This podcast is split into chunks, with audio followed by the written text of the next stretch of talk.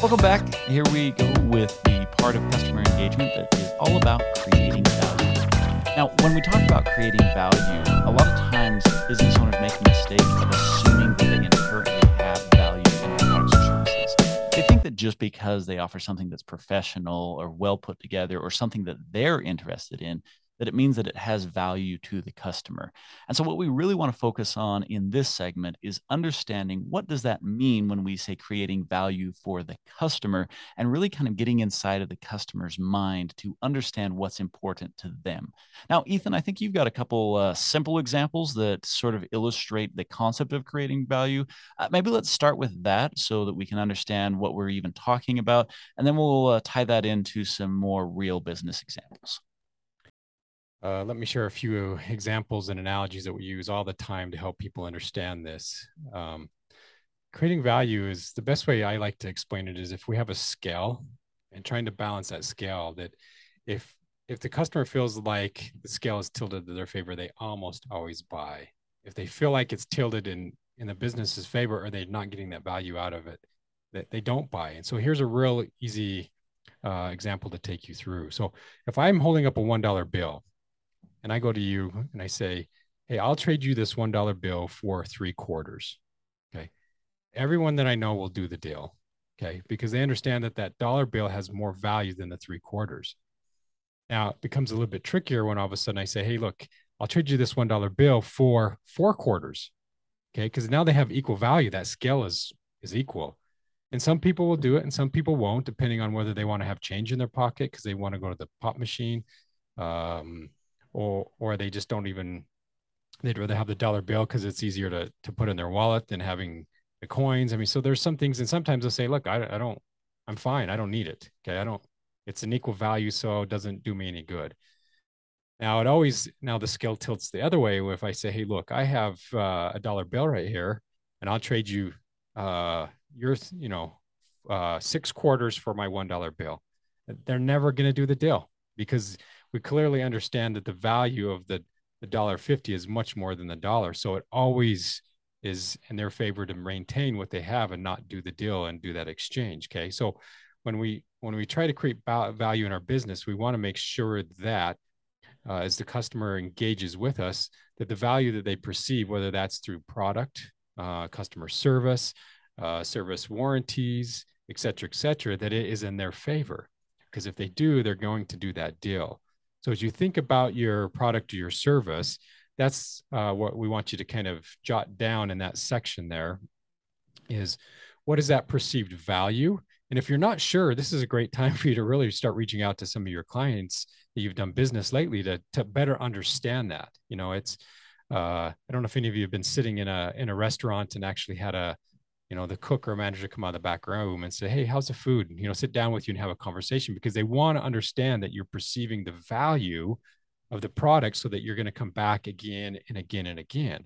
And so what they're really trying to do is get an idea is, is what they're serving and what you're enjoying. Are they on the same page? Have they missed something? You know, is there something that they need to do better? And so I like that um, experience when I have someone who really cares about my experience uh, and they're trying to match the product and service with my expectations so that the value feels like it's always in my favor that i get the benefit of the deal. Mm-hmm. yeah. No uh, really good points minus the fact that i don't think anyone uh, carries quarters around anymore. I'm even questioning if people carry dollars around anymore. As, as you're talking about you know need a quarter to go to the pop machine i'm like what, what, yeah, I, where are you going? I still see pop machines. well, yeah, but they take credit cards and so but but the concept is there that uh, that there has to be a balance of an exchange and so i'm gonna i'm gonna share something that was a, a good business uh, opportunity or business experience that i recently had so one of the businesses that i've done a lot of work with on and off is a um, uh, you know, it, it's a client of mine, and she does a lot of work in uh, it's uh, massage therapy, chiropractic services. Uh, you know, does yoga classes, a lot of these different kind of health and wellness type services. Well, she right now has a couple students that are training for you know to get their massage therapy license and so she reached out to me a while back and she said hey uh, you know we we're trying to get some feedback from these uh, you know these students uh, you got to come and get a student massage uh, one of these days. and I'm like, okay, you know, I'll, I'll, I'll, I'll hop in and get a student massage. So uh, I finally got around to it. And, uh, you know, I, I called up the, the studio and I said, yeah, I'm going to do one of your student massages. And they're like, okay, cool. So it, it was valued at $35 for a 60 minute massage. Now, if you think about the price of massages, you know, I would say your average massage is probably going for about 80 bucks an hour right now so you know $35 for an hour massage I, that's a great deal and so you know i thought okay this is great so i show up and they make you say you know you got to sign this paper that you understand this is a student massage that this is used for learning experiences blah blah blah blah blah and there was a couple times during the massage where actually the instructor came and you know showed what was going on uh, you know, so it definitely was not like a spa experience massage, but it was, you know, very much a student massage. So my wife asked me, she's like, Hey, uh, when you go, let me know if that's any good because I'd love to go grab a massage for only 35 bucks. That'd be awesome. Mm-hmm. So, you know, I went, I got this massage and uh, and I came home and my, my wife asked, she's like, so how's the massage? I'm like, it was really good actually. She, you know, talented masseuse. Uh, you know, I think I think it would be uh, you know a good thing if you wanted to go and and, and try it out. Um, but then I made this comment, and it was funny because I made the comment without thinking about it, and then I kind of brought it back, and I'm like, oh my gosh, I you know what I just said, and the comment was. At $35 an hour, it's a wonderful deal. I'm not sure how often I would go if you know she was charging full price. Now I didn't say I wouldn't go, but if she was charging full price, I'm like, I'm not sure how often I would go. So that balance, that exchange where at the lower price i felt like there was value but once it started to reach market rates i'm like mm, yeah i don't know. Now admittedly you know this is a student she's still learning she's still practicing and so there's you know there, there there's that piece to to factor in. But the concept is this it's like okay you know what what am I willing to, you know, pay for this particular service? And I want to contrast that to another, um, you know, another experience that that I had. And you know, this is me personally.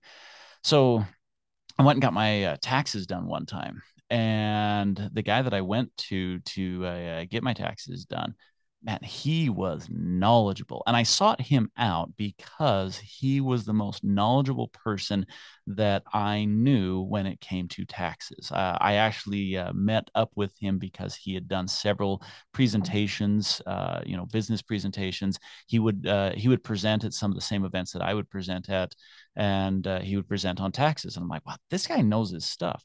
And so I went in and I ended up paying a premium for him to do my taxes. And he did, you know, he did my business taxes, you know, and and so I I knew that I was going to pay a little bit more because, you know, it was going to be the business side of it as well. But I ended up paying a premium. Like I paid probably double of what I could have gotten, uh, you know, had I gone somewhere else. And I'm like, whoa, that's kind of expensive.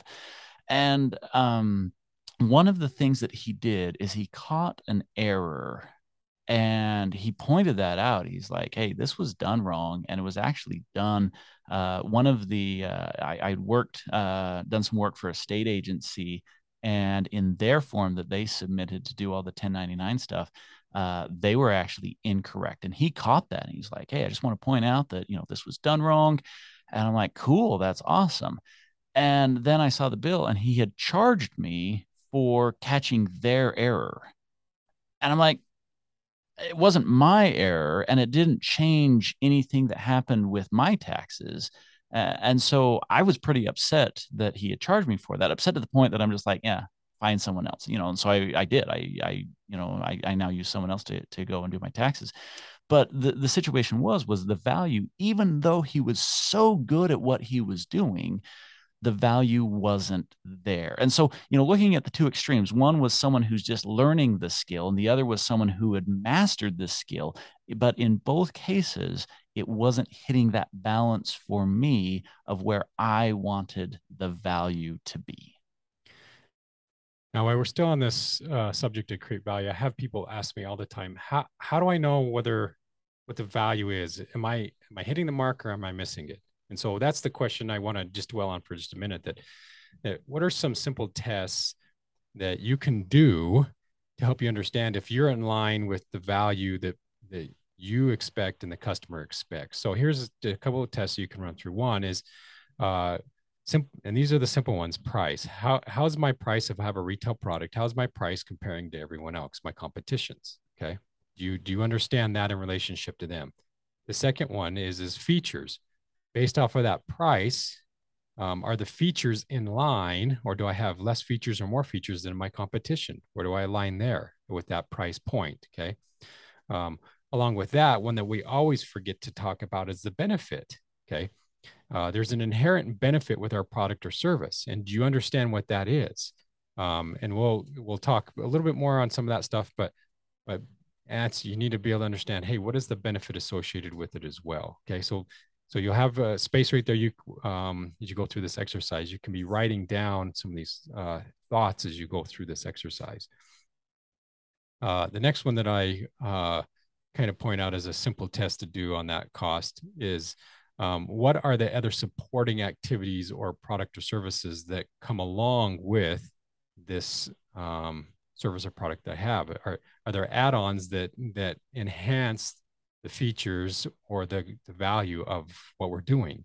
Okay, so uh, so those are just some real face value, simple things you can be asking about. Hey, how do I align in reality with my competition that's out there, so that so that you have a better idea versus just in your mind. Um, we want to have hard data that validates, hey, this is why we feel that value is there. And then, the, of course, the next one is when we start now aligning um, our product with the target market that we want to be in to do some of that stuff. And we're not going to go into that one in too much detail in this uh, initiatory uh, training, but uh, you can find more and other things that we do on that one. This wraps up this portion of our customer engagement training. If you are enjoying the training and would like all of the content, please email ryan at marketingmanagementmoney.com to get access to the video, worksheets, and everything that goes with the full training. Thanks for tuning in. Catch you on the next segment.